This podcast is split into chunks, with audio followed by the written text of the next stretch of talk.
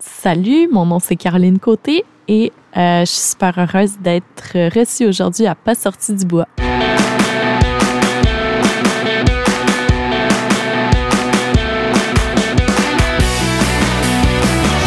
Mesdames, messieurs, votre gagnant du 110 Si tu commences à te sentir bien en courant un ultramarathon, fais-toi-en pas, ça va passer.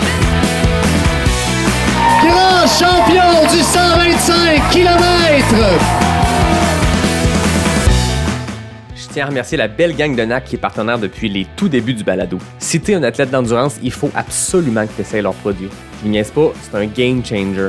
Les barres Ultra Énergie ont le parfait ratio de 4 grammes de glucides pour 1 gramme de protéines, mais surtout, le goût est débile.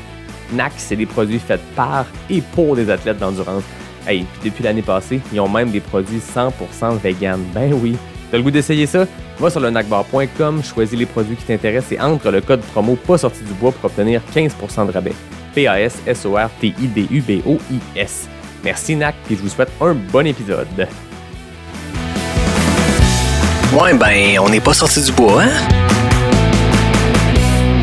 Bonjour tout le monde, bienvenue à Pas sorti du bois, épisode numéro 46, toujours à Percé, toujours à Coin du Banc, toujours près de la mer, mais cette fois-ci en compagnie de Caroline Côté. Salut Caroline, Salut! comment ça va? Ah, ça va bien ici, euh, c'est relax. euh, On pourrait pas avoir un meilleur endroit pour faire un podcast. C'est mon Effectivement. premier dehors.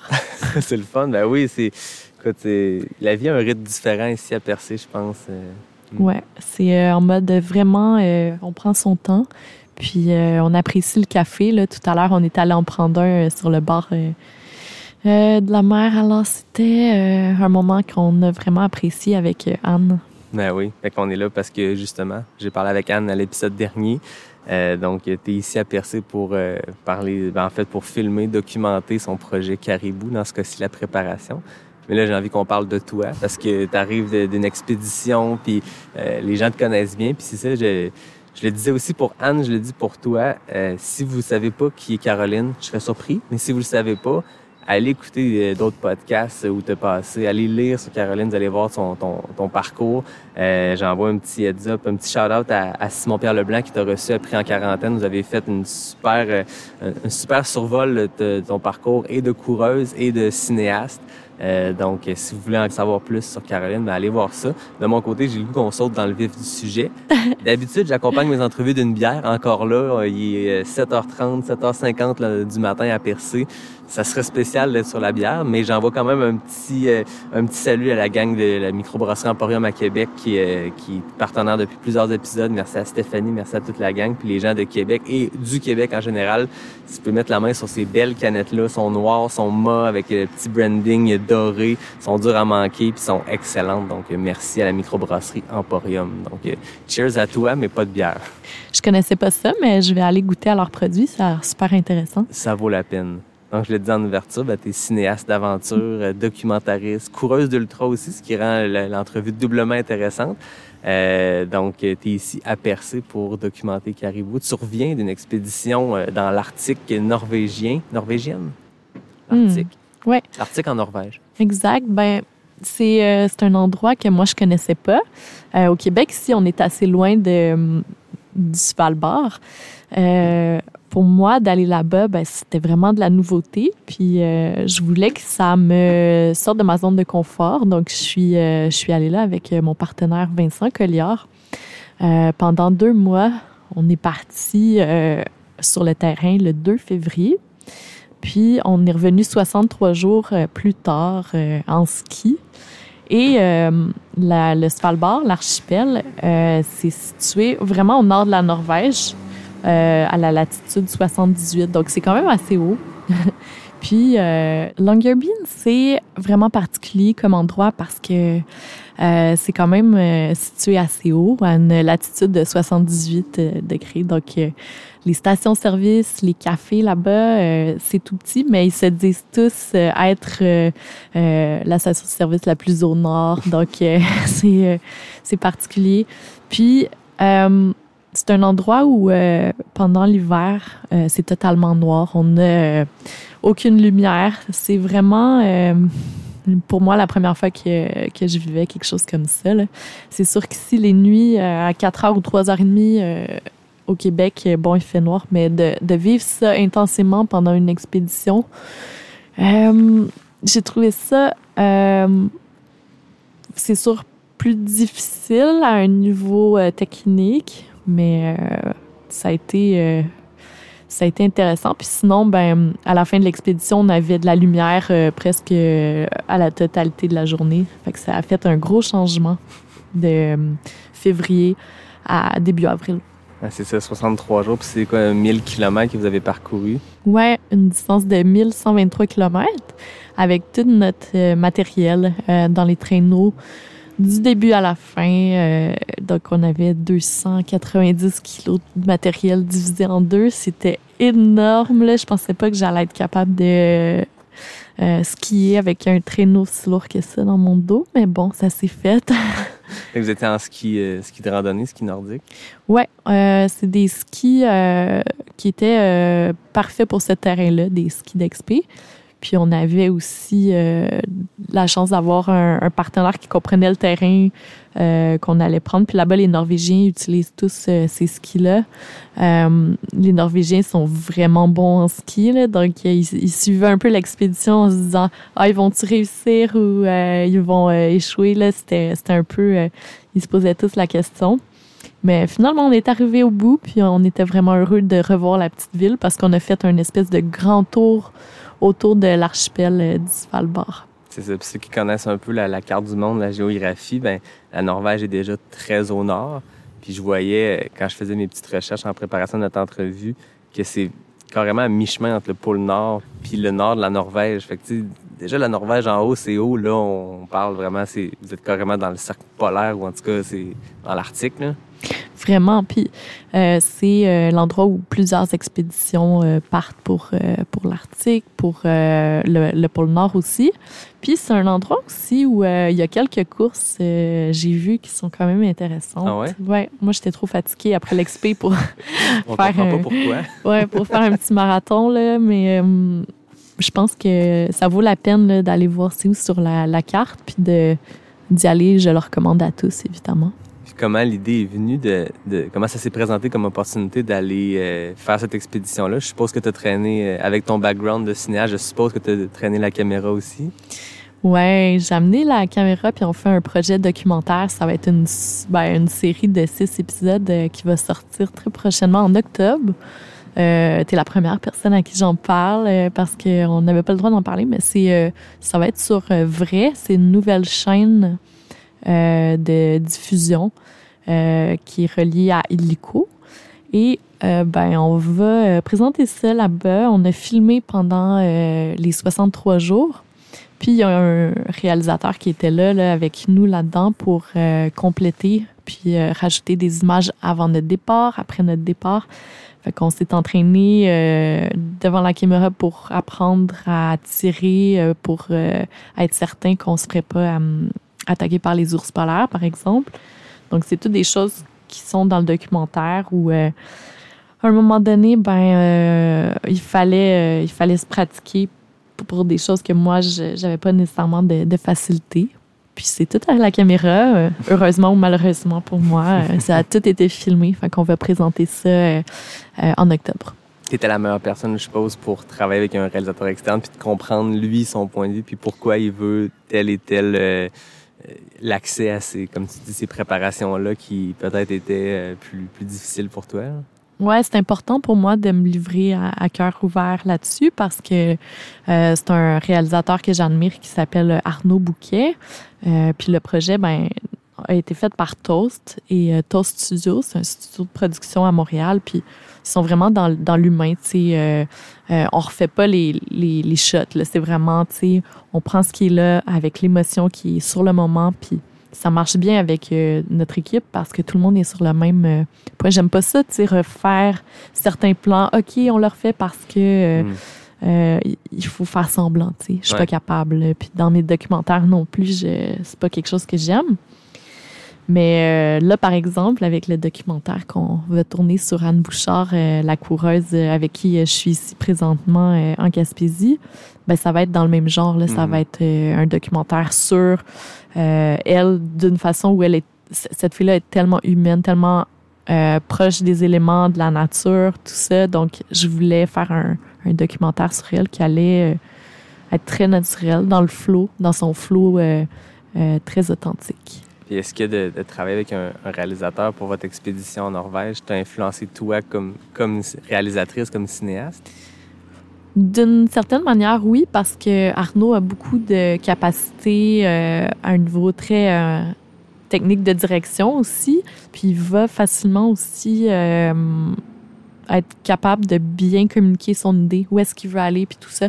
Euh, Arnaud, c'est un, réalisateur qui est, euh, qui est venu avec nous sur le terrain à certains moments, euh, au début puis à la fin de l'expédition. Puis il a vécu une nuit, ben une, juste pas une nuit en, en tente, mais il nous a vus à notre dernière journée dans l'expédition. Il est venu nous rejoindre. Puis cette journée-là, au Svalbard, il y avait une tempête de vent où il y avait des, des immenses euh, coups de vent de 30 mètres par seconde. Puis euh, il est venu nous rejoindre dans la tente juste pour capter un peu de d'images. Et euh, ben là, il a, vraiment vu la réalité du terrain. Là, ça ressemblait à quoi?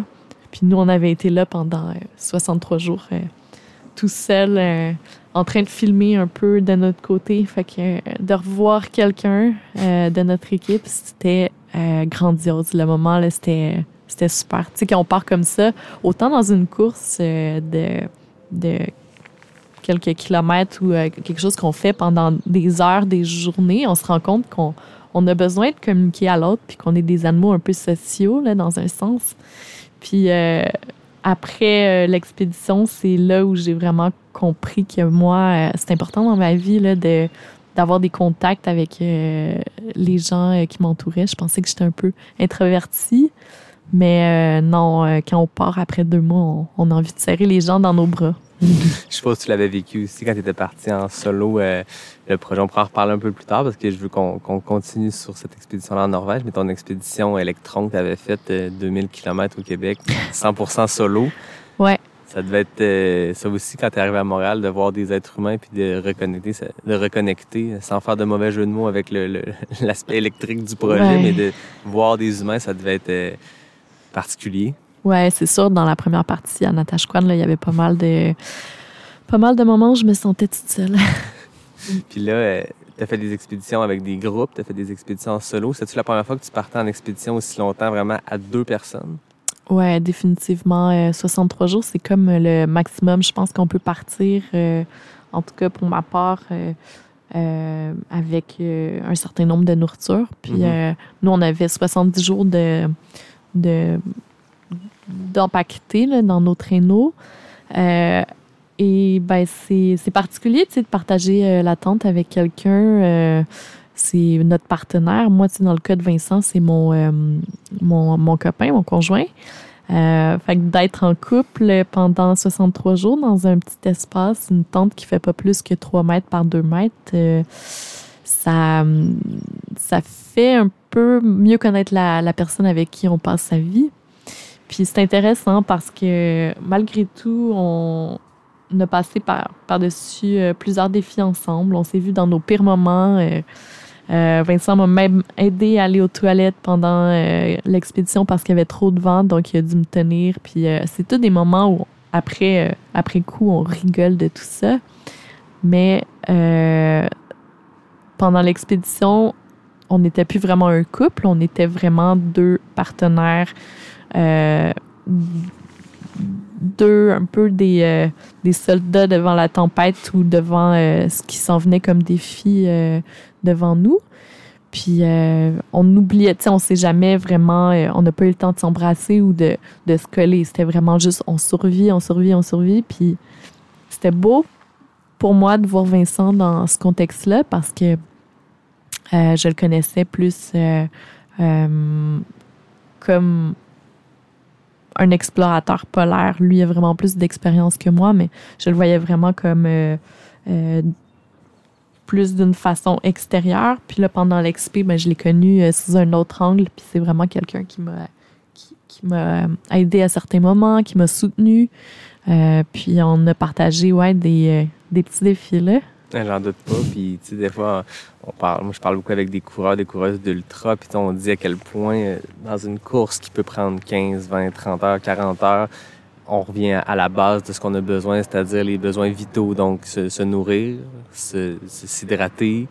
Puis, c'est pas mal tout, se déplacer dans ce cas-ci. Mais j'ai l'impression, tu sais, je, préparais l'entrevue, puis tu sais, j'ai écouté ce que tu fais. Ça fait longtemps que je te suis, que je vois tes documentaires. Puis moi, chaque fois, quand, quand je ressors d'un festival de films de Banff ou de ce, ce genre de, de, de documentaire-là, je me dis là, c'est un autre niveau parce que c'est sur une longue, longue, longue période. Puis d'être aussi longtemps dans, dans les besoins vitaux, les besoins primaires, ça doit être un méchant clash quand tu reviens en société puis tu as accès à un robinet. Tu sais, moi, je me rappelle la, la scène de, de Castaway avec Tom Hanks sur son île déserte, la première fois qu'il revient puis qu'il ouvre un robinet puis qu'il allume un, un, un- un briquet. Mais bon, je, Ah, m'éloigne, ouais. mais ça doit être spécial le retour à la réalité après 63 jours en tandem dans le Nord. Ah, c'est vraiment l'image que j'ai moi aussi euh, quand on pense à un film là, qui pourrait représenter ça. Puis je pense que le lien avec euh, l'ultra trail, c'est ça. C'est on se retrouve rapidement livré à nous-mêmes dans un contexte qui est souvent euh, complexe, qui nous dépasse totalement. euh, soit ça va être la nuit, on va courir, euh, on va manquer juste un peu d'eau ou on va manquer une barre, puis ça va nous faire vivre dans notre corps des sensations qu'on n'a jamais expérimentées avant. C'est ce que la course entre elles m'amène, c'est de, des petits moments, ben, des fois c'est des longs moments là, quand on parle de, de longue distance, là, Euh, des, des courts moments dans ma vie où j'ai l'impression de vivre tout plus intensément. Puis les expéditions, ben, ça peut durer deux mois, mais c'est un peu des, des petits ultras à chaque jour. Et euh, j'aime ça en faire beaucoup des, euh, des courses de, de longue distance ici au Québec ou ailleurs parce que ça me, ça me convainc de me dire que je suis à la bonne place puis que je fais le métier que j'aime puis que j'ai envie de repartir en expédition pour revivre ce genre d'émotions-là.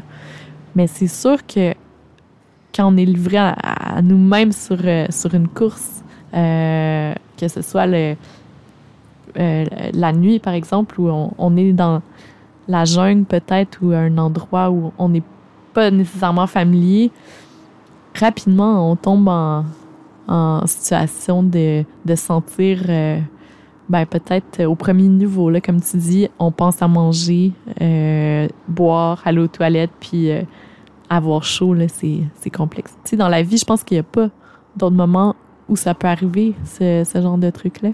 Non, puis on passe dans une vie où on a beaucoup, beaucoup de stimulation, de stimuli externes, que ce soit des, des gens qui te demandent de faire des podcasts, et non, mais tu sais, les médias sociaux, la, la vie sociale, tu sais, euh, en ville, ça, tout va vite. Tantôt on disait en ouverture, le rythme est différent per se, mais je suppose que en expédition comme ça, ça prend tout, le temps prend un tout autre euh, rapport. Le, le rapport au temps doit être complètement différent. Ouais, j'ai eu euh, un peu un breakdown en revenant. D'habitude, je me, je me dis que c'est un peu un jeu, puis je m'y fais parce que les réseaux sociaux, ben, ça m'aide aussi dans ma carrière, puis j'aime ça partager euh, certaines histoires que j'ai vécues, j'aime ça euh, en écouter d'autres. Donc, je passe beaucoup de temps pour vrai sur les réseaux sociaux, puis ça m'a vraiment amené un peu d'anxiété quand je suis revenue. Ça m'a amené un- une espèce de sensation de détachement avec euh, ce que je vivais. Je pense que sur le terrain, tu au Svalbard, j'avais vécu des choses quand même assez intenses, puis je me sentais complètement déconnectée quand je faisais descendre la page de mon, Facebook, puis c'est là où euh, je me suis demandé, tu sais, c'est quoi ma quête, qu'est-ce que je veux accomplir dans ma vie? Euh, puis je me suis dit que tout ce qui était la communication, ça allait prendre un deuxième niveau. Que ce qui j'étais, ben, c'était pas euh, nécessairement sur le web, c'était vraiment euh, moi qui étais sur le terrain, ce que je ressentais. Puis c'est un peu le, le clash parce que, tu sais, en filmant beaucoup, euh, j'ai de la misère à me à me connecter des fois avec euh, la situation dans laquelle je me trouve ou quand je vois des belles choses ou euh, la faune ou la flore, la flore qui est là autour de moi, ben, quand je prends la caméra, on dirait qu'il faut que je sois euh, ailleurs. faut que je sois en train de penser à ah, OK, c'est-tu euh, les bons réglages calmes? Puis ça m'éloigne tellement. Puis ça fait tellement longtemps- que j'ai fait une expédition où euh, j'ai pas filmé, où j'ai j'ai pas rien pris euh, en photo, par exemple, que ça me donne envie de le faire. Mais maintenant, tu sais, on peut-tu vraiment se le permettre de partir deux mois puis pas faire de projet avec ça? Surtout quand c'est ton métier. Ouais. Je sais pas. C'est une bonne question. J'aimerais ça. Puis euh, on va voir. J'aimerais bien. Je voyais que dans cette expédition-là, un des enjeux, tu en as parlé tantôt, c'est les ours. Je disais que la population humaine est plus basse que la population d'ours polaires sur cette île-là. Mm. Comment on vit avec ça? C'était-tu un stress constant ou on finit par s'habituer à ce degré de risque-là? On avait entendu beaucoup d'histoires comme quoi euh, euh, il y avait eu des attaques euh, récentes sur euh, l'archipel. C'est une place qui est, qui est quand même assez recouverte d'ours polaires. Il y a environ 3000, euh, 3000 ours autour de nous. Puis Longyearbyen, c'est environ 2000 personnes, plus une autre petite ville de, de, de mines. Une ville minière où il y a peut-être euh, 600 000 personnes. Donc, ouais, les ours sont présents, mais tu sais, pour moi, ça représentait vraiment leur territoire. C'est comme euh, euh, dire, euh, OK, ben on s'en va... on s'en va vous déranger, puis on espère qu'on va pas vous croiser. Tu sais, c'est... Fait que je me, je me suis dit que le mieux, ben, c'est qu'on fasse comme si de rien n'était, qu'on passe sur le, l'endroit, puis qu'on voit la journée même qu'est-ce que ça allait, comment ça allait se passer avec euh, les rencontres qu'on allait faire avec les ours. Puis euh, on en a eu deux rencontres. Euh, une à environ 100 mètres de nous, qui était assez surprenante. Ça m'a vraiment marqué parce que les ours, c'est comme les humains, ils ont tous leur caractère très différent. Puis un matin, ils peuvent se lever, pas avoir mangé, puis juste avoir envie d'être en colère, tu sais. Puis ça va varier beaucoup. Fait que j'étais... euh, j'étais vraiment excitée la première fois qu'on a vu un ours. Je, je voulais savoir la réaction que cet ours en particulier allait avoir avec nous. Donc, il nous a sentis. Euh, puis, il y a eu un désintérêt par la suite. Donc, euh, il s'en allait, lui, dans une direction. Nous, on allait dans la direction opposée. Fait qu'on a préparé euh, des armes juste au cas. Euh, comment ça fonctionne, c'est qu'on a euh, une arme qui va faire euh, du son vraiment fort, mais qui peut pas être euh, dangereuse pour l'ours. Au dernier moment, si jamais il y a un rapprochement qui se fait là, vraiment proche, moi, c'était la dernière chose que j'espérais, mais on a une arme pour notre sécurité. Mhm. Ouais. Que tu dis deux rencontres. L'autre, ça a été un peu plus loin. Ouais, la deuxième rencontre, c'était un jeune qui est parti en courant euh, dès qu'il nous a vus. Et euh, c'est bon, tu sais, de pas avoir eu de rapprochement avec, avec les ours parce que on veut pas qu'ils s'habituent aussi euh, aux hommes. Euh, je pense que c'était le, le meilleur. Ouais, puis comme tu dis, c'est pas eux qui viennent brimer ton aventure, c'est toi qui es sur leur territoire. Fait qu'il y a une forme de, de respect là-dedans, je suppose, qui, qui est importante. Puis c'est de quoi qu'on. Pas qu'on oublie, mais j'ai l'impression que tu sais, l'être humain est très. euh, On prend de la place, puis tout ça. Puis tu sais, je me rappelle euh, la première fois que mes parents ils ont un chalet au Saguenay, puis euh, il y a plein de faune, c'est vraiment trippant. Puis à un moment donné, il y a eu un problème de souris au chalet. Puis oui, tu te dis, ah, c'est plate, on est dans un chalet, puis tout, puis des souris. Puis j'étais comme, je leur avais dit, ben tu sais, c'est nous autres qui. Ben, tu sais, eux, ils ont acheté un chalet fini, mais bref, on est venu se bâtir dans leur coin à eux. Tu sais, les autres, euh, le fin fond du Saguenay, dans Mont-Valin, ils, ils étaient là avant nous autres, puis ils vont être là après nous autres, puis faut apprendre. à- on s'entend, là, je suis en train de comparer des souris et des ours Mm. polaires, mais le rapport à la faune est le même dans le sens où on est dans leur environnement à eux. Ouais. Apprenons à vivre avec eux.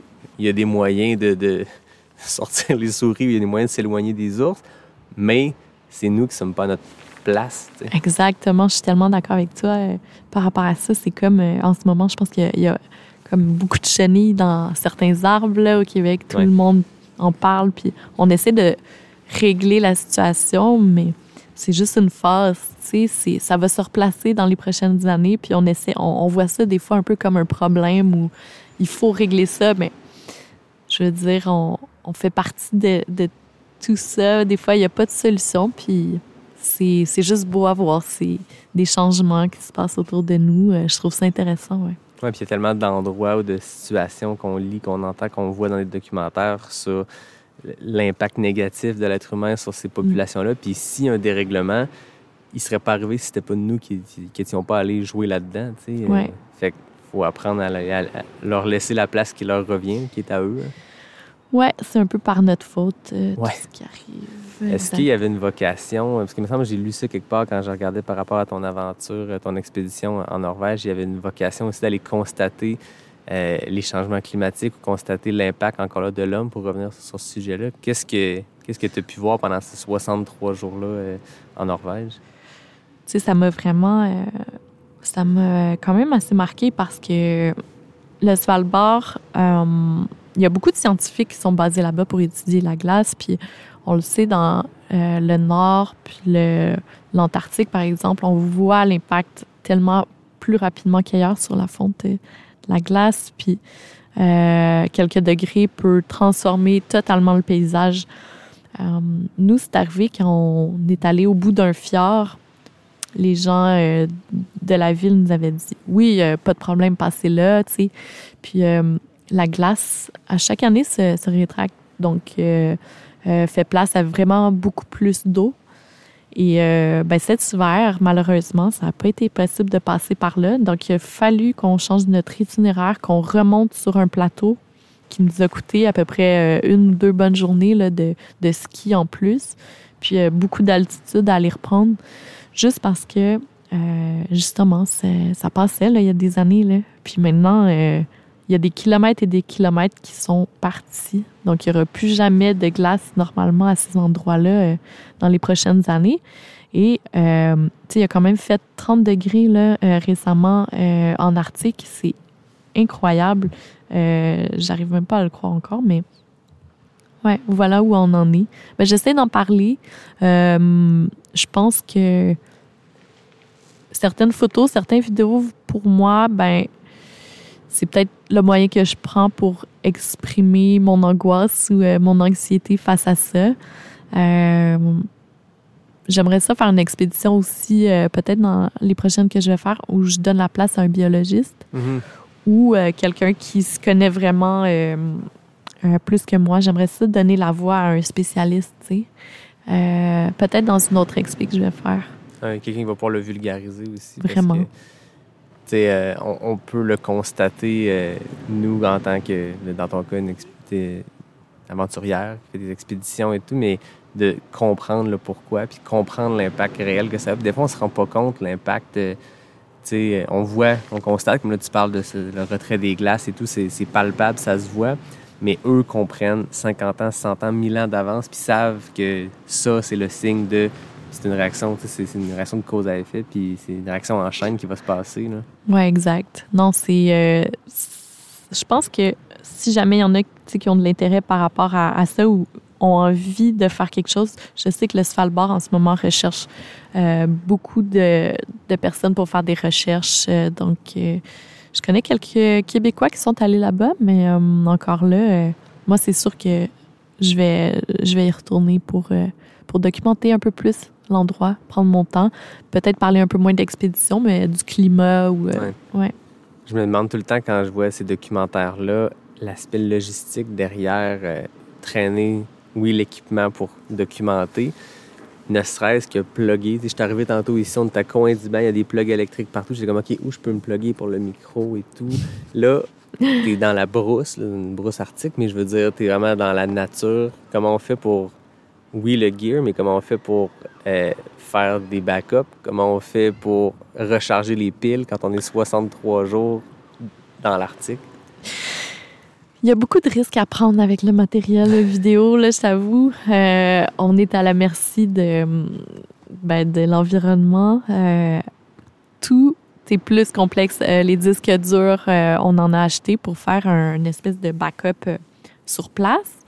Euh, les disques durs ont gelé. Donc là, j'avais juste les cartes mémoire euh, une fois euh, où je devais ben, être certaine qu'ils soient bien rangés dans un caisson étanche puis tout ça parce que j'avais pas de backup. Ça me stressait vraiment beaucoup parce qu'on avait un projet documentaire à filmer. C'était quelque chose. Puis les batteries, en fait, c'est que on peut brancher ça nulle part, tu fait qu'il fallait partir d'habitude avec des panneaux solaires. Euh, c'est ce que je fais euh, dans d'autres expéditions, mais là-bas, euh, au Spitsbergen, ce qui arrive, c'est que ben, c'est la nuit en février. Donc, il a fallu qu'on amène des batteries pour charger les batteries, ce qui était vraiment lourd. Et ben, ça a été, ça a été une bonne façon, je pense, de procéder, mais ben, c'est ça, on a eu quelques moments dans l'expédition où il faisait moins 35, moins 40. là. Donc, euh, les batteries euh, ont vraiment arrêté de fonctionner là, à certains moments. Euh, c'est la même chose pour euh, les réchauds. Euh, ça a été des périodes où on se demandait si on allait pouvoir finir l'expédition. Ah ouais? Ouais. Ça mettait même en péril l'expédition. Ah ouais, parce qu'on n'arrivait plus à faire chauffer l'eau. Les réchauds, ce qui arrivait, c'est que euh, ils sentaient le brûler d'une façon vraiment étrange. Le gaz avait pas la même consistance à moins 35 euh, qu'à, par exemple, moins 10 ou moins 20 degrés.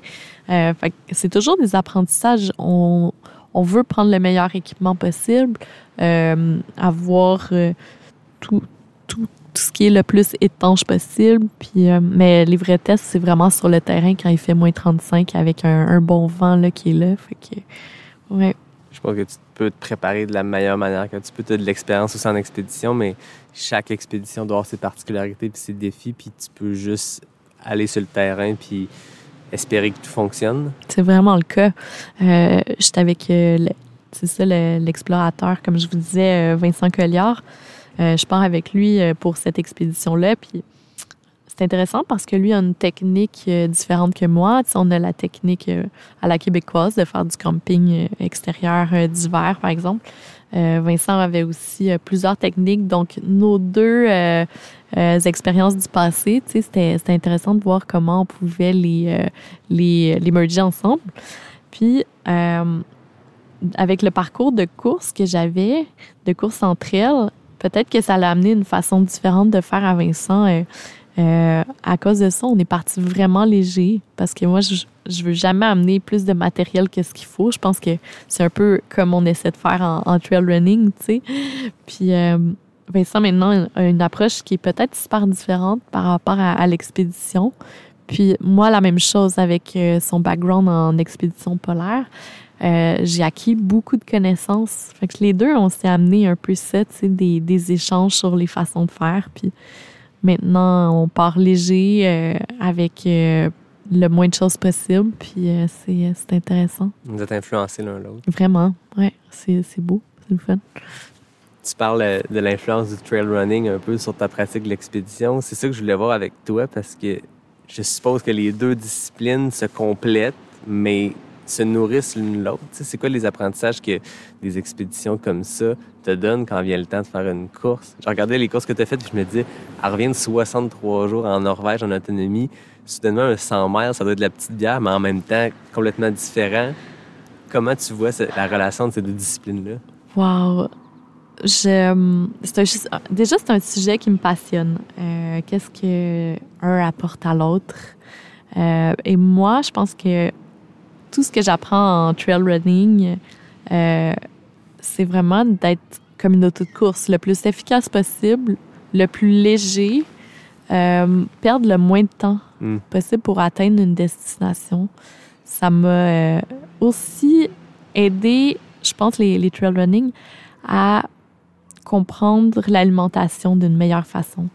Tu sais, vu qu'on processe un peu tout rapidement, on apprend à chaque course comment notre corps est fait. Hein? Puis, je sais pas toi, j'ai eu quelques problèmes euh, à ce niveau-là.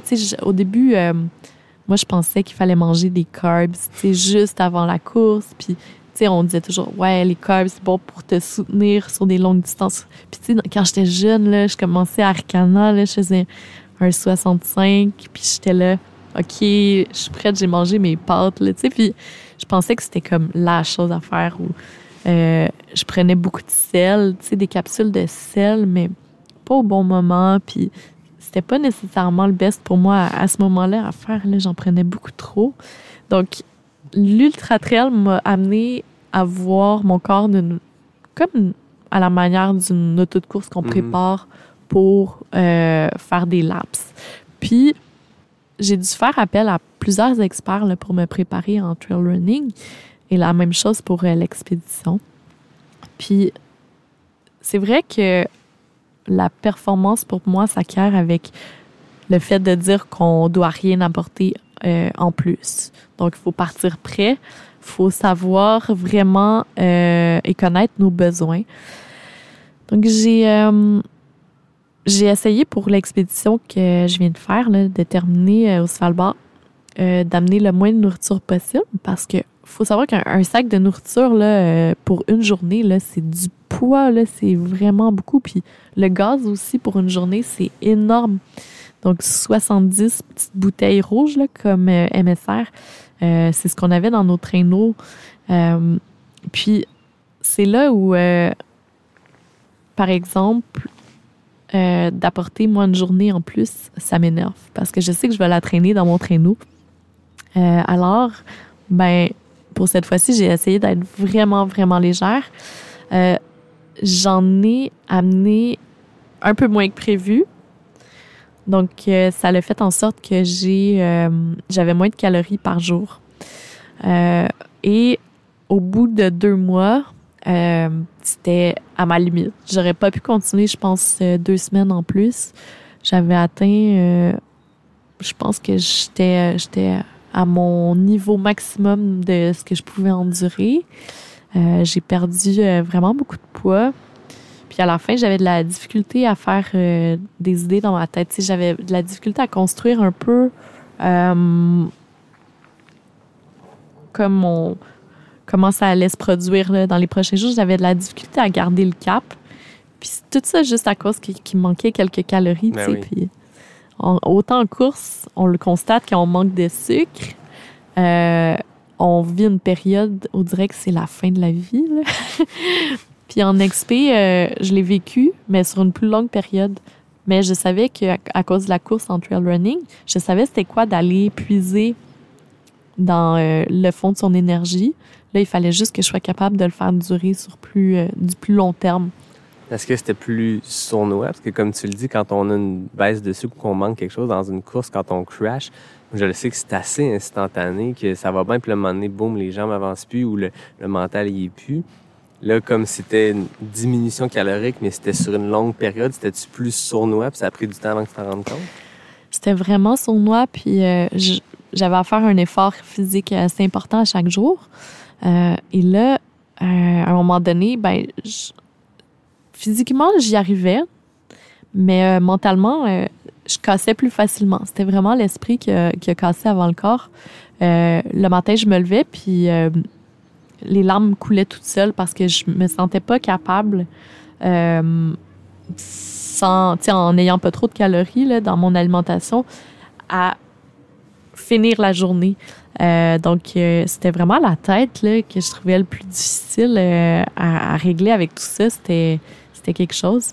Puis finalement, euh, on a réussi à, à s'en sortir. Je pense que, tu sais, Vincent, il y avait un peu plus de nourriture, fait qu'il m'en a donné, puis on a réussi comme ça. Puis juste de rajouter un peu de sucre, euh, ça l'aide la tête à rester positive. Euh, même chose en course, c'est là où tu reprends une petite barre, puis tu retrouves le, moral, puis tu continues, tu sais. Je pense que aussi la perte de poids, la perte d'énergie, ben, ça se traduit parce que c'était pas juste de vivre là-bas que vous aviez, il y avait des efforts consistants. C'était combien, de- combien de kilomètres par jour que vous pouviez faire dans des conditions extrêmes? C'était à peu près 20 km par jour euh, dans un environnement souvent qui était euh, assez plat, euh, où il fallait trouver vraiment le, meilleur, le meilleur chemin pour passer. Tout ça en étant euh, assez rigoureux dans le, le chemin qu'on allait prendre pour pas euh, passer par des crevasses ou des endroits qui étaient pas gelés où c'était plus de l'eau. Euh, donc, c'était, c'était chaque journée, c'était comme une victoire, une petite victoire d'arriver au bout, puis de continuer, puis de, de faire la journée d'après. C'était, c'était comme ça que je le voyais, Un petit ultra chaque jour. vraiment. Ben, ça ressemble un peu à, à ce que, ce que Anne s'en va faire où tu vas la suivre avec son projet Caribou. De, de chaque jour, il y, a, il y a une aventure à recommencer. là. Anne, elle se lance dans un défi euh, tellement grand, puis c'est pour ça que je l'accompagne là-dedans. Euh, donc, euh, elle l'a dévoilé dans l'épisode juste avant le mien, je pense, mais euh, son défi qui est de traverser une grande partie de la Gaspésie, C'est combien de kilomètres que ça va C'est faire? 635. C'est 635.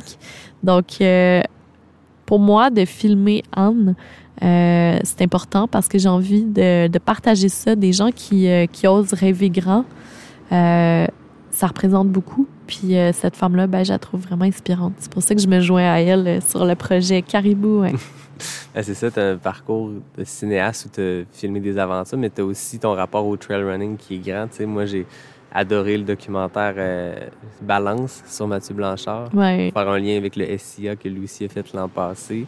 Euh, les guerriers du Grand Raid, c'est, c'est le fun de vivre euh, des, des, des expériences comme ça. Puis ce que j'aime, c'est que c'est jamais axé que sur la performance. Puis ça, je te, je te lève Mm. ma, ma tuque à ce sujet-là. C'est qu'il y a toujours l'expérience humaine. Puis je pense que c'est ce qui fait les, les meilleurs documentaires. Je- j'ai fini par connaître tous les documentaires de trail sur YouTube Ouais, parce qu'il n'y en a pas tant que ça. mais ceux qui marquent, c'est pas nécessairement celui d'une performance ou associé une. re- il y a tellement de bons documentaires de lignes d'arrivée puis de records. Puis un des documentaires que j'ai trouvé le plus beau à voir, c'est Courtney DeWalter quand elle a abandonné la Western Wow. State. Parce que, ouais, tu sais, Salomon va arriver là avec la- l'ambition, on va la filmer, elle va battre un record du parcours, ça va être malade. Finalement, la fille de DNF. Puis ça, ils, ont, ils ont fait un documentaire hyper humain où tu as l'histoire, puis tu sais, t'as tous les- ses parents qui sont là pour faire le crew. Puis il y avait quelque chose de très humain là-dedans. C'est ce que je retrouve aussi dans, tes documentaires, en tout cas ceux de, de courses que, j'ai vus, que justement, on, on, focus sur l'histoire humaine encore plus que sur l'histoire sportive. hein.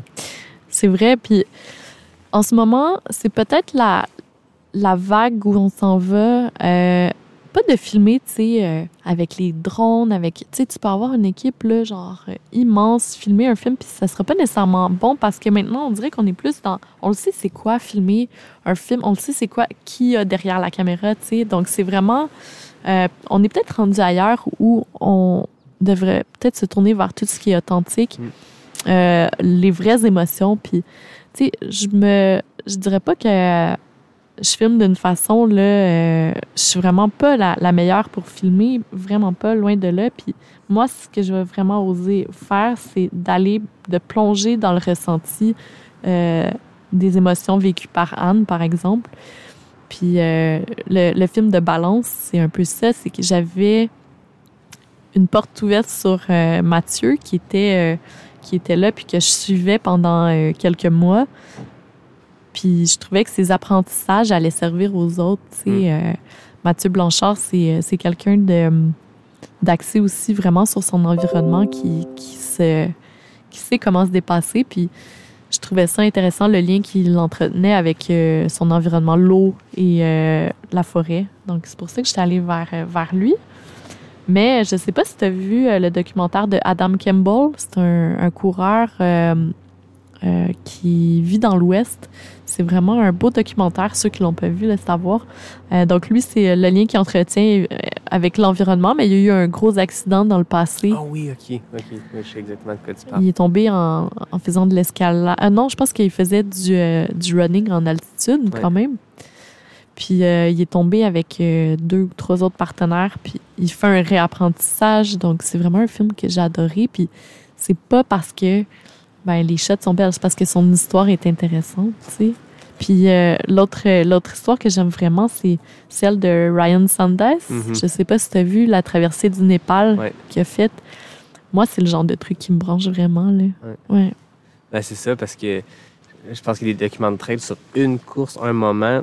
Oui, il y a ça, mais tu sais, juste logistiquement parlant, tu peux pas suivre un athlète sur, sur, euh, sur le parcours. Tu sais, tu peux le voir à Vito et tout, alors que souvent, ces aventures-là de multijours, tu sais, le documentaire sur Carl Melzer qui, qui bat le record de l'Appalachian Ouais. Trail, ces records-là, de un peu ce que Anne s'en va faire, c'est ces records ou juste ces performances-là sur multijours, ben, tu cette évolution-là.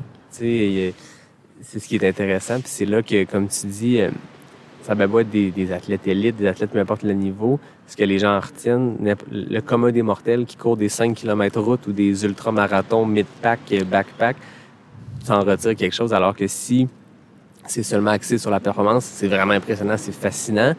Qu'est-ce que tu en retires, toi, comme le, le mid-packer moyen? Ben, c'est cool. Tu sais, alors que quand il y a une histoire, puis je pense que c'est ça la clé dans, dans ce que tu fais, c'est le, le storytelling. Puis euh, Anne me disait que tu allais aussi euh, gérer ses médias sociaux. Puis T'sais, moi, je travaille là-dedans, puis c'est ce que, ce que je dis à mon équipe, c'est qu'il faut raconter des choses. tu sais, euh, des belles photos pour des belles photos, ça fait Ouais. wow pendant deux secondes. T'as un like qui dure trois secondes, puis c'est Ouais. fini, le monde passe à autre chose. T'es dans un, environnement où on se fait bombarder de partout, ce, que les, ce qui va faire que les gens vont cliquer puis aller lire un, un article, ce qui va faire que les gens vont aller voir un documentaire, vont s'intéresser plus loin que le post, like, on passe au prochain appel. C'est l'histoire, c'est le storytelling, c'est la façon de le faire. Ah, je suis d'accord avec toi. Là. Tant mieux si on, on est rendu là dans le monde Mm. d'aujourd'hui de, de revenir en arrière puis de se reconnecter tous ensemble.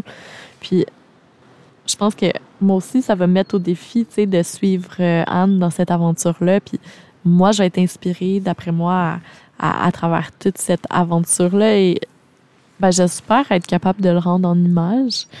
Puis euh, en tout cas, pour moi, ça va être vraiment là, de la, la nouveauté de pas de, de faire un film de trail running parce que j'en ai déjà fait, mais euh, de suivre une, euh, une femme là-dedans. Là. J'ai hâte de voir. J'ai des questions à lui poser. Puis euh, il va y avoir pas mal de discussions intéressantes là, qu'on va faire, je pense. Non, j'en doute pas. Puis c'est ça avant tantôt quand on parlait, mais tantôt. La semaine passée quand l'épisode est paru, mais tantôt quand on a enregistré, elle me parlait de, mon, ma discussion que j'ai avec Caroline Chavreau, qui est une maman coureuse d'ultra, euh, une femme dans le monde de l'ultra. J'en ai parlé avec plein de, coureuses inspirantes. Il y, a, quelque chose de différent dans, dans le rapport au temps, le temps familial.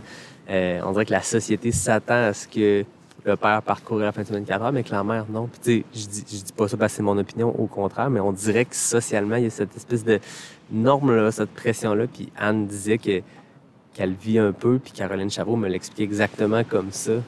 De dire, tu sais, je me, je me choisis le temps d'une fin de semaine d'aller faire une course, puis il y a des gens, des collègues qui regardent ça, puis ah, c'est particulier, tes enfants n'étaient pas là. non?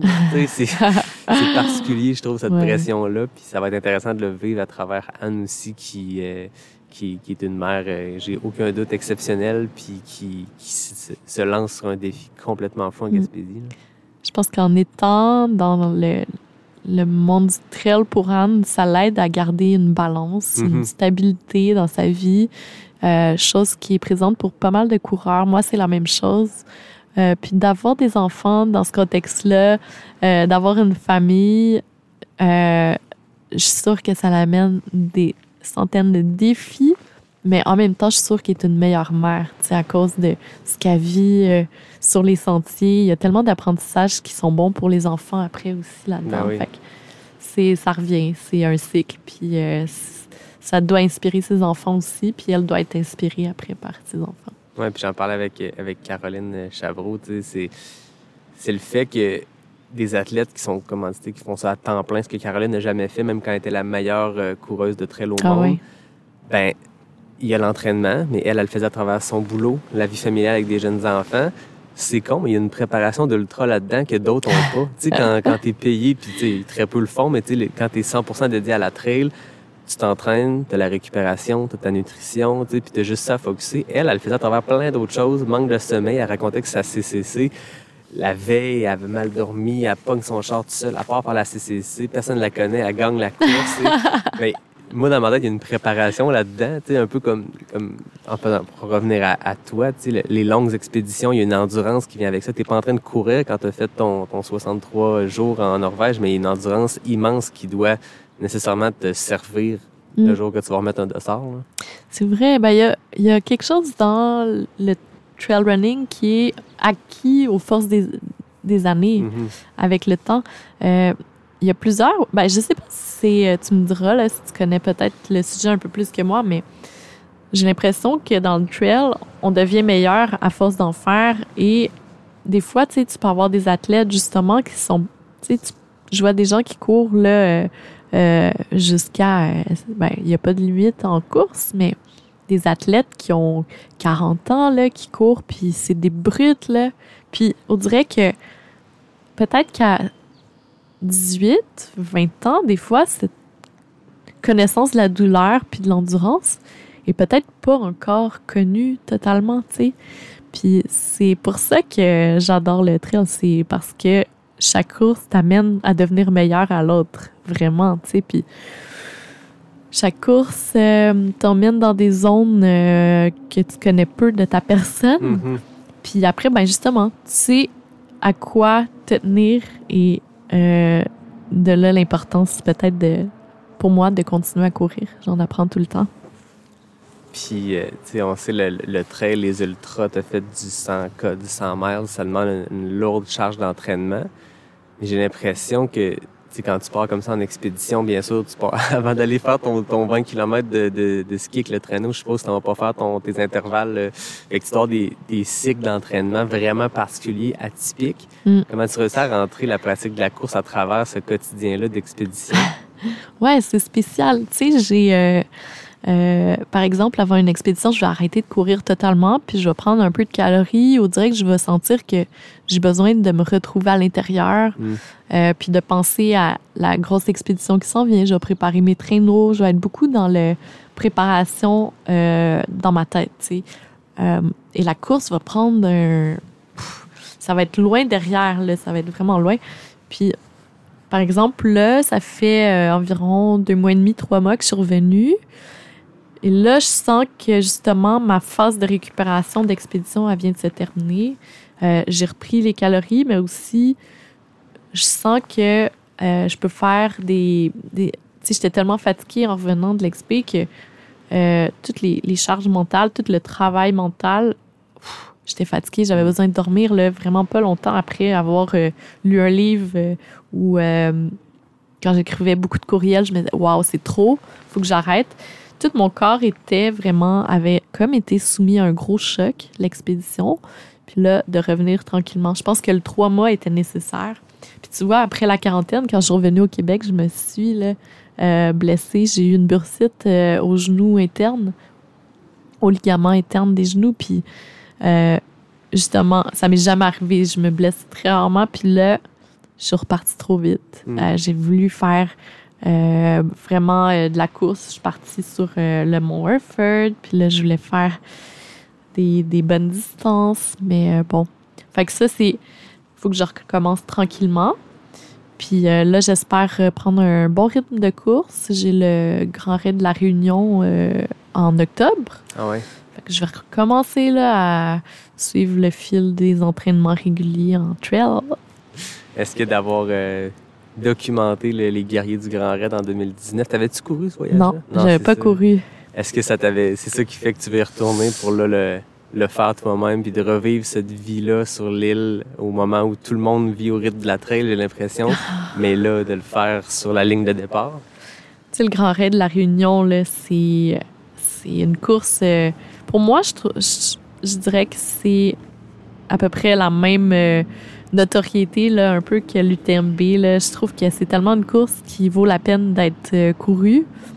J'ai pas eu la chance de le faire euh, euh, l'année dernière, mais tu sais, je veux euh, retourner là-bas parce que j'ai vu des volcans, euh, des cirques, comme, je sais pas, tu sais, c'est, Mm. des cirques, c'est comme des, des espèces de, d'énormes bassins remplis d'arbres, euh, remplis de, de, de, de rochers immenses. Puis on arrive dans ces endroits-là qui sont, euh, qui sont pas comme le Québec, là, qui sont Ouais. totalement autre chose. Euh, et moi, de voir euh, cet endroit-là, euh, ben c'est là que je me suis dit qu'il fallait que je revienne là, pour courir. Là. Euh, C'était trop de devoir juste filmer. Fait que là, cette année, ben, ils m'ont invité à revenir et euh, j'ai accepté. là. J'étais euh, j'étais heureuse. Par contre, ben, je vais pas courir le, la plus grande. Euh. Je vais courir euh, le Bourbon. OK. Ouais. Ben, la- petite distance, c'est comme quand on parle de la CCC à l'UTMB comme étant la petite. Ah, ouais, c'est 100 c'est ça. quelques kilomètres et 6000 mètres, 7000 mètres de D+. C'est Ah oui. Ouais. Puis un le- bon défi. Ouais. Ce que j'aime avec euh, le fait que Vincent se soit mis au trail running, Ah ouais? euh, ben c'est, c'est que justement, là, on se challenge un peu. Euh, là, en Gaspésie, il vient de courir euh, d'ici, du camp de base jusqu'à Percé. Tu sais, c'était un itinéraire de 20 km. Puis je l'encourage là-dedans parce que c'est ses premières courses. Euh, puis euh, là, il va courir son premier 160. Ah ouais? Euh, j'ai regardé une course, je sais pas si vous la connaissez, c'est le Rondane 100. Et ça se trouve à être euh, en Norvège. Ça va être magnifique. Euh, et là, il va courir sa première. Là, donc, euh, je suis à fond avec lui. Ouais, on a un peu, on a un peu changé ensemble. C'est cool. C'est le fun. Il y a comme une influence de part et d'autre. Ouais. je suppose que lui aussi, avec son, son, son passé ou son, son expérience d'expédition, ben peut-être qu'il est nouveau à la course en tant que sport comme discipline, mais il y a une endurance de base qui doit être phénoménale. là. Ah ouais, non, mais c'est ça. euh, lui, euh, ne, ne courant pas vraiment, la course, ça lui a amené euh, cet esprit-là de, de compétition, d'arriver au bout d'une ligne, tu sais. Puis maintenant, dans le futur, on va, on va repartir, on va faire euh, des distances ensemble en ski, puis on va essayer de, de battre des, des... On va faire des FKT, mais plus euh, en ski. OK. Ça va être euh, intéressant. Je pense qu'on va revenir au Svalbard, puis euh, on va essayer de faire des distances rapides, là. en mode compétition. Ouais. Là, C'est une façon, je trouve, ça fait longtemps que ça existe, les FKT aux États-Unis, puis c'est bien connu, mais on dirait que dans la dernière année, on en a vu beaucoup, que ce soit les plus médiatisés comme, comme Mathieu, mais tu sais, je voyais dans les dernières semaines le tour de l'île d'Orléans à Québec, qui est mythique en vélo. Là, les gens le battent à la course, puis on a vu des Jeff Cochon battre Guillaume Barry puis Charles Castonguay. Yeah. On a vu Laurie Girard faire un- un- le premier- établir un temps féminin extrêmement impressionnant. Mais il y a comme de quoi de le fun en disant en attendant les courses ou un complément des courses qui, qui est un challenge, mais qui est différent parce que t'as pas l'esprit de course. Tu pars tout seul, puis t'as juste le- un temps en tête à tenter de battre, ou des fois, c'est même pas tant pour le battre que pour te donner une référence, Ouais, exact. adapter le parcours. tu sais, mais il y a le fun de faire des FKT, mais il y a le fun de juste ouvrir la map sur le site, puis voir les milliers de points rouges, puis te dire, ben je m'en vais là en voyage, euh, il doit y avoir des, des sentiers le fun, puis tant qu'à chercher sur des sites de randonnée et tout, ben là, il y a des temps de référence qui sont peut-être pas battables du tout, mais il y a au moins des, des idées de sentiers. Là. Ah, c'est une façon de voyager, une façon de voyager ici aussi euh, au Québec, euh, de regarder tous ces sentiers-là. Moi, ça me passionne de voir euh, tous les gens qui se dépassent en ce moment chez soi, ou, tu sais, ça peut être...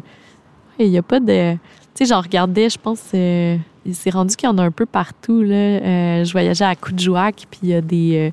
il y a des sentiers, puis les gens le, tu sais, c'est un peu passer le mot, c'est un peu euh, donner au suivant aussi en laissant une marque, puis en disant comme, hey, euh, euh, pas game d'essayer de, de faire ce parcours-là.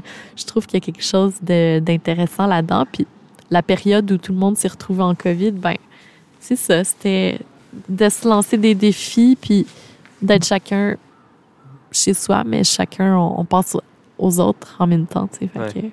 Mais je pense que la philosophie derrière les FKT est vraiment à l'image de la communauté trail, c'est-à-dire, oui, il y a la compétition, oui, il y a le temps de référence, mais tu sais, le monde établit ce nouveau record, puis là, il en tag d'autres, tu sais, médias sociaux, hey, allez l'essayer. Ouais. Puis alors qu'on dirait que dans d'autres sports, quand je parle à des athlètes qui reviennent, qui arrivent de, de la course plus sur route, euh, de- du triathlon ou d'autres sports, ben il y a cet aspect-là, j'ai battu le record, c'est à moi. Non, Ouais. là, c'est comme, hey, j'ai battu le record, puis allez le battre. Ouais. Allez vous amuser, puis ayez du fun. Ah ouais, j'adore. Ouais. Ben là, je voudrais essayer celui à Hereford. Là, il y a la traversée, je pense, de, que Alistair avait faite. Elle m'intéresse beaucoup, celle-là. Euh, J'ai envie de profiter un peu du monde québécois avant de repartir en, en expédition. Euh, ouais, j'ai envie de connaître l'été au Québec, c'est quoi? Ça fait longtemps que j'en ai pas profité. Fait que si vous avez des idées là, de prochains défis, moi, je suis euh, partante pour ça. Écris ma Caroline. Ouais. Tu disais que là, tu la réunion qui s'en vient à l'automne. Cet, cet été, tu vas être en, en tournage avec euh, Anne qui Mhm. tente euh, la traversée de, de la Gaspésie. C'est quoi tes prochains projets dont tu peux parler? Ben là, euh, en, en, en, en Norvège, dans le fond, nous- moi, ça, se con- ça se concrétise un peu. Je m'en vais euh, euh, me marier là-bas en novembre. Ouais, ouais. Félicitations. Puis je suis euh, devenue résidente. Donc, j'ai Ok. passé du temps en Norvège puis au Québec. Euh, la Norvège, c'est intéressant parce que, on le sait, les, les montagnes, c'est c'est très... euh, en tout cas, moi, ça m'attire tellement. Euh, Il y, a, il y a Kylian qui est là-bas aussi, dire ça, hein, tu tu vas sais. tu vas dire bonjour à Kylian et Émilie. Ben oui. Euh, je vais m'arranger pour aller courir une petite run avec eux. Mais euh, non, c'est euh, c'est un milieu fantastique. Je comprends pourquoi il y a plusieurs coureurs qui sont situés là-bas. Les Norvégiens, c'est des, c'est des brutes. Là. Mm. Ils parlent pas beaucoup. Là. Ils sont très humbles, mais c'est des coureurs là, vraiment impressionnants.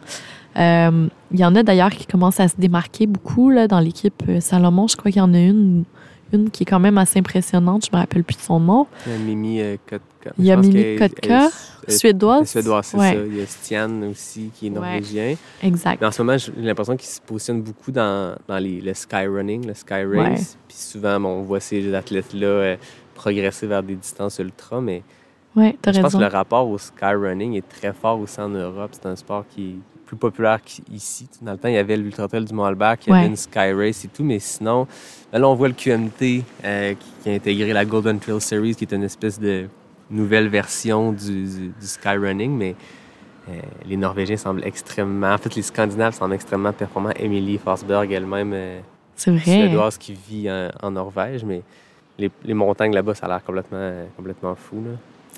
Ouais, puis euh, l'approche aussi à la course est différente. Euh, Là-bas, il y a vraiment beaucoup de moins de ravitaillement des fois dans les courses. Il y a beaucoup de, tu sais, on peut pas avoir de pacer. Mm. Euh, c'est quelque chose que tu fais vraiment seul avec toi-même. Des fois là-bas, le territoire, ça passe par des hauts sommets. C'est certain, il y en a. C'est vraiment découvert, beaucoup de rochers.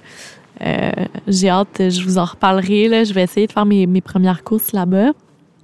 Mais euh, encore là, euh, je vais, je vais peut-être essayer de faire un, un défi qui est plus en Antarctique, là. retourner là-bas, mais en ski, puis essayer de battre un, un record qui a déjà été établi. C'est ma priorité. Je suis en train d'essayer de trouver des partenaires, mais tu sais, ça, ça me coûte juste pour euh, les billets euh, d'avion euh, 80 000. euh. donc, euh, hein, tu sais, c'est, c'est là où j'en suis là, pour le moment. Peut-être euh, arrêter de courir un peu puis faire plus de la recherche de fonds pour ce projet-là. Mais euh, c'est ça, je, suis en train d'essayer de trouver des partenaires puis euh, ça prend toute la place dans ma tête. Fait que j'essaie de relier le, trail running dans cette expédition-là parce que je sais qu'il faut falloir que je donne tout puis que je sois rapide puis que, tu sais, je, je performe. Donc, c'est là où j'en suis. Ça, ça devrait se faire en novembre aussi. Juste après le mariage, ciao bye, pas de honeymoon, mais euh, un départ vers l'Antarctique si tout se passe bien. Ouais. Ah, c'est trippant ça. Puis y a-tu des courses au Québec que tu n'as pas encore faites ou que tu veux répéter l'expérience? On est ici à Percé. T'as-tu déjà fait la Gaspésia? Ah, j'aimerais faire la Gaspésie un jour. Euh, le territoire ici me fascine. Anne vient d'ici, elle, euh, Anne Bouchard. Euh, moi, je suis venue seulement deux fois, donc c'est la deuxième fois en ce moment. Euh, J'ai envie de découvrir ce terrain-là que je connais si peu. Euh, J'aimerais faire euh, une course qui est euh, nouvelle aussi le 1er juillet. Je pense qu'il y en a une. Le Trail des Chics. Ouais. Donc, peut-être à découvrir. Sinon, ben, les mythiques Arcana, c'est là où moi j'ai été amenée à vivre de l'aventure quand j'étais plus jeune. Ma famille, ils ont euh, l'auberge, le relais des Hautes-Gorges. C'est juste avant le, le parc des Hautes-Gorges. Ouais. C'est un, un endroit pour moi qui, qui me faisait vraiment sortir de ma zone de confort quand j'avais 5 ans parce que euh, j'allais me promener. euh, on faisait des feux avec mes cousines dehors l'hiver. Puis je, je comprenais pas. Mes parents étaient pas là. Puis je pouvais faire un peu ce que je voulais. Fait que j'ai j'ai commencé à aimer vraiment les Hautes-Gorges à cause d'eux. Euh, et là, ben, Arcana, moi, à chaque fois que je passe par euh, les sentiers, ça me fait revivre des instants très forts de, de ma jeunesse. Je suis vraiment attachée à cette course-là. Je la fais depuis au moins. euh, je sais pas, ça fait combien de temps là, que c'est? C'est leur dixième dixième. année, 2021. Moi, ça va faire peut-être huit ans là, que je, je gravite autour d'Arcana. J'en ai manqué dans les dernières années, mais euh, j'ai hâte là, de remettre les pieds sur euh, les sentiers euh, d'Arcana. Puis je pense qu'ils ont des beaux événements aussi euh, cet été. Ils ont euh, plusieurs personnalités là, qui viennent sur euh, les sentiers pour euh, présenter euh, des aspects de la course. Il y, a, y a Anne, d'ailleurs. Il y a... Ouais, fait que j'aimerais ça. Ils réinventent beaucoup leur offre, tu sais, qui, qui gravite autour de l'élément central qui est la course la fin de semaine en Ouais. septembre avec les distances. Mais tu sais, à chaque année, ils rajoutent des choses. Cette année, il y a un nouveau 42 qui part de Saint-Siméon. Ils commencent à, à tâter le terrain pour le Trans-Charlevoix l'an prochain, une course à étapes. Euh, ils font, euh, je pense qu'il est fort de l'année passée, ils ont, ils ont fort du succès du euh, loup solitaire. Là. Maintenant, il y a Ouais. des parcours balisés avec, j'ai même vu chronométrage sur place en tout temps pour le, le 10, le 28 à Grand Fond, puis au Massif aussi. Fait qu'ils ils font comme graviter plein de petits satellites autour de leur événement central, puis c'est beau ce qu'ils font, puis ils se réinventent. Puis je pense Ouais, que ils s'adaptent. Ouais. tout ça dans l'optique de juste inciter les gens à aller jouer dehors puis à se surpasser. là. Ah ouais, j'ai vécu des moments là où euh, j'ai appris beaucoup là, sur ces euh, sentiers-là. Là. Mm. Puis Ça me, tu sais, ça me sert euh, en XP là, ce que j'ai appris sur Arcana. là. C'est cool. Cette, cette jeunesse-là, tu dis, à, à passer dans l'eau de gorge, à ce sentiment de liberté-là quand Ouais. on est jeune. Tu retrouves tout ça dans le trail running puis dans les expéditions que tu fais? Ah, c'est sûr. Tu sais, l'instant présent où tu dis, OK, là, je, y a- là, il y a quelque chose. C'est comme ton cœur qui commence à battre un peu plus fort. Là. Euh, des fois, c'est comme là, tu vois, c'est l'air marin qui nous fait vivre. On Mm. sait pas quoi, mais on dirait que c'est dans nos racines. On, on sent comme un souffle nouveau. Là. Puis euh, sur les sentiers, tu sais, quand tu ressens ça, juste en descendant une pente un peu plus vite ou euh, en voyant, euh, un, un cerf qui s'en va vite Ouais. dans la forêt ou euh, juste en, en échangeant un regard avec quelqu'un qui est dans la même situation, que nous, qui court devant ou derrière nous, puis là, l'échange est là. là. Moi, c'est des, des choses qui me donnent envie de, de vivre de l'aventure, de vivre de la course. C'est mes instants préférés. Ouais, puis tu sais, je pense que j'ai hâte de le voir demain, de le vivre avec le, le Gaspésia, mais tu sais, c'est un parcours en boucle, aller, retour, aller, puis les, les gens se croisent. J'ai hâte de voir ça aussi parce que souvent en course, tout le monde en. Moi, je pensais que j'étais le seul qui se ramassait toujours tout seul Ouais. entre l'avant, puis le mid-pack, puis le backpack, puis tout seul pendant toute ta course. Tu dis, voyons, ils sont où le reste du monde? Ouais. Là, ça peut pas arriver ici Ah. parce que t'as du monde sur le 50, sur le 100, sur le 160. Ça se croise de tous bords, de côtés. Fait que j'ai hâte de vivre cette expérience-là aussi. là. Comment tu te sens là aujourd'hui, là, en sachant que c'est demain euh, le grand jour? très, très zen. Euh, je sais pas, c'est peut-être de la naïveté, je te le dirai Ouais. après la course, mais pour l'instant, je suis très zen par rapport à ça. J'ai envie. Moi, cette année, mon gros objectif, ça va être mon premier 100 mètres à Bromont. Wow. Fait que j'utilise la Gaspésie puis le QMT, pas comme des runs d'entraînement, on s'entend, c'est beaucoup plus que ça, mais comme des tests de gestion de course. J'ai, fait Arcanel 125. Je pense que physiquement, côté nutrition, ça a bien été, mais ma gestion de course, il y a des, des petites failles à, à aller corriger.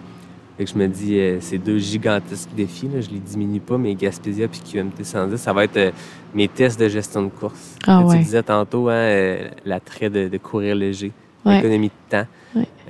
Je pense que j'ai fini plus d'une heure au-dessus de mon objectif à Ricana. Puis si j'enlève juste mes pertes de temps de ravito, je suis là. Ouais. Je suis dans mon objectif ouais, ouais. pile. Fait qu'il il y a ça. Puis je trouve que le Gaspésia, ben, il pardonne beaucoup plus. Hein, sur, euh, il y a 12, 13 ravitaux sur 100 km. Fait que.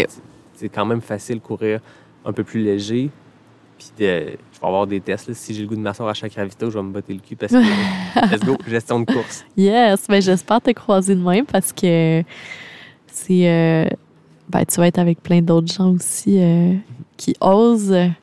C'est euh, c'est ce que j'aime de me retrouver dans un événement comme ça. C'est des gens qui donnent tout un peu plus peut-être que ce qu'ils osent ent- entreprendre, puis adviennent que pourra. Puis euh, moi, ça me ça m'enchante là de d'être avec euh, avec vous. Avec euh, il doit y avoir quoi environ 1600 coureurs? Mais je pense que vu avec le contexte de la COVID, je pense qu'ils ont limité certaines inscriptions qui ne sont pas rendues à pleine capacité.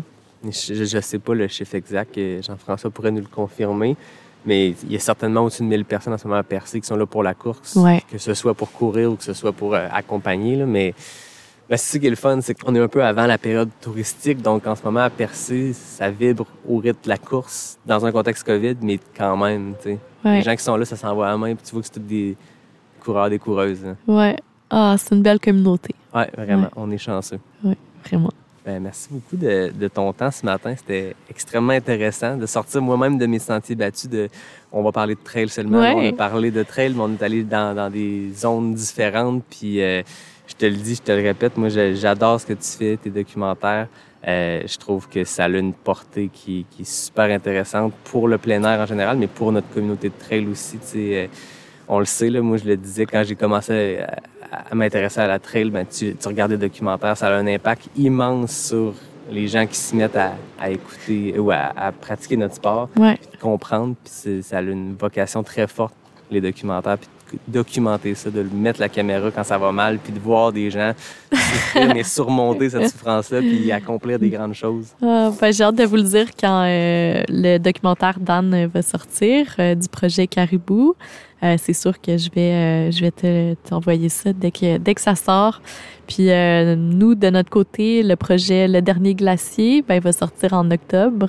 Donc, dans quelques mois, je t'écrirai aussi pour, pour t'envoyer ça. Certainement. C'est un défi un peu différent d'adapter ton documentaire, mais à, à des épisodes. Je pense que tu disais quoi, 6-8 épisodes plus courts. Donc, le format, faut, faut-tu que t'as un documentaire, t'as un milieu, t'as un début, un milieu, puis une Mhm. fin. Là, t'as un peu ça, mais à l'échelle de chaque épisode. Ça a été un défi? C'était vraiment de la nouveauté. Ouais. Euh, C'était pour moi de parler beaucoup tu sais, devant la caméra aussi, de raconter des choses. Je suis vraiment plus dans montrer ce que je ressens, euh, le feel, tout ça. Puis là, il fallait bon que je m'exprime puis que j'en parle. Puis c'est un peu ça qui, qui fait que tu sais, on, on- ça montre un peu euh, comme mon ressenti. Donc, j'essayais de, de communiquer un peu plus. Mais ouais, c'était c'était spécial. Mais euh, je suis contente du résultat. J'ai hâte Ouais. de le montrer. Ouais. T'es challengé. Oh oui, ça c'est sûr. Moi, je t'amène tout le temps avec mes questions éclair NAC. Donc, c'est 10 questions à répondre le plus rapidement possible. Anne Bouchard et Maïka Lamoureux à égalité ont le record overall et le record féminin en 14 secondes. Donc, 10 Oh, questions, 14 what? secondes, c'est rapide. Dominique Gladu-Depaty, que je viens de voir passer derrière toi tantôt, qui est à- au camp de base avant son 100 miles, a le record masculin en 17 secondes. Oh. Donc, je sors mes questions, je sors mon chrono. Tu me dis quand t'es prête, puis euh, on se lance là-dedans. C'est le genre de truc qui me stresse trop, tu sais. Ah, mais faut pas. OK. Prête? Ouais. Route ou trail? Euh, trail, L'Arctique ou l'Antarctique? euh, Arctique, Été ou hiver? hiver, Monter ou descendre la montagne? montée Question NAC, saveur amande chocolat ou banane chocolat? ou euh, banane chocolat, Ours polaire ou phoque? ours polaire. Sentier roulant ou technique? Technique, Sucré ou salé? euh, salé, Voilier ou canot? euh, canot, Guadeloupe ou Réunion? euh, réunion. 20 secondes. Oh mon fort. Dieu, 14 secondes, les filles. Ouais. Wow. Mais je t'avoue qu'à 20 secondes, tu aurais eu le record de l'époque Zoom parce que Marianne Hogan, que tu connais, a eu un- le record pendant des mois. J'ai nommé son nom à chaque épisode. Puis à un moment donné, quand je me suis tombé en entrevue en face à face, ben là, le petit délai Zoom a, a changé la donne. Puis euh, les records tombent semaine après semaine. C'est bon. Hey, je vais aller écouter l'épisode de Marianne Hogan. Euh, C'est une fille qui me passionne. euh, Donc, euh, je savais pas que tu l'avais interviewée. Ouais, je l'ai reçu, l'épisode 29. Puis euh, euh, présentement, je voyais qu'en ce moment, on en parlait lors de l'épisode qu'elle elle a fait les, les Jeux olympiques, les Jeux paralympiques avec une triathlète aveugle. Ouais. Puis je voyais qu'elle était à Vancouver récemment pour Ouais. s'entraîner. Puis là, ils sont au Espagne, Portugal en ce moment pour ça. Donc, euh, c'est le fun de voir. Elle m'en parlait en disant, je sais pas si tout ça va avoir lieu, je sais pas si les Et Jeux olympiques. Là, ça se passe, elle est Yeah. s'entraîner. Donc, euh, salut à Marianne qui va peut-être écouter ça. Wow, cool. Ben, merci beaucoup, Caroline. Merci. Puis, euh, ben, profite bien demain. Puis, euh, je vais penser à toi. Parfait. Au moment que ça va être diffusé, on va savoir si je me suis rendu euh, à percer. À voir. Comme d'habitude, je remercie David Hébert qui signe le design graphique du podcast. Je remercie Fred Desroches qui signe le thème musical. Je remercie la belle gang de NAC qui est fidèle au poste depuis l'épisode 1. Donc, on est rendu à 46 quand même, puis ils sont là depuis le début. Donc, euh, merci à, à William, à, à Nico qui, qui a quitté NAC récemment. Puis j'en profite pour faire un petit message pour euh, remercier Nico. Là. Je pense que ça fait quelques semaines que ça avait été annoncé. euh, qui s'en va chez On Running. C'est un gars qui est exceptionnel, Nico, puis il a été l'architecte de ce partenariat-là entre NAC et Pas sorti du bois. Ça se poursuit avec, avec William, Mine et toute la gang, mais j'envoie juste un, petit cool, hommage Nico. à Nico. On l'aime Ouais. tous. Ouais, S'il y a bien quelqu'un qui représente notre communauté, C'est Nico. c'est Nico. Donc voilà, l'hommage est fait. Merci à toi, Caroline. Merci, là. À tout le monde, je vous dis à bientôt pour un prochain épisode de Pas sorti du bois, le podcast 100% trail.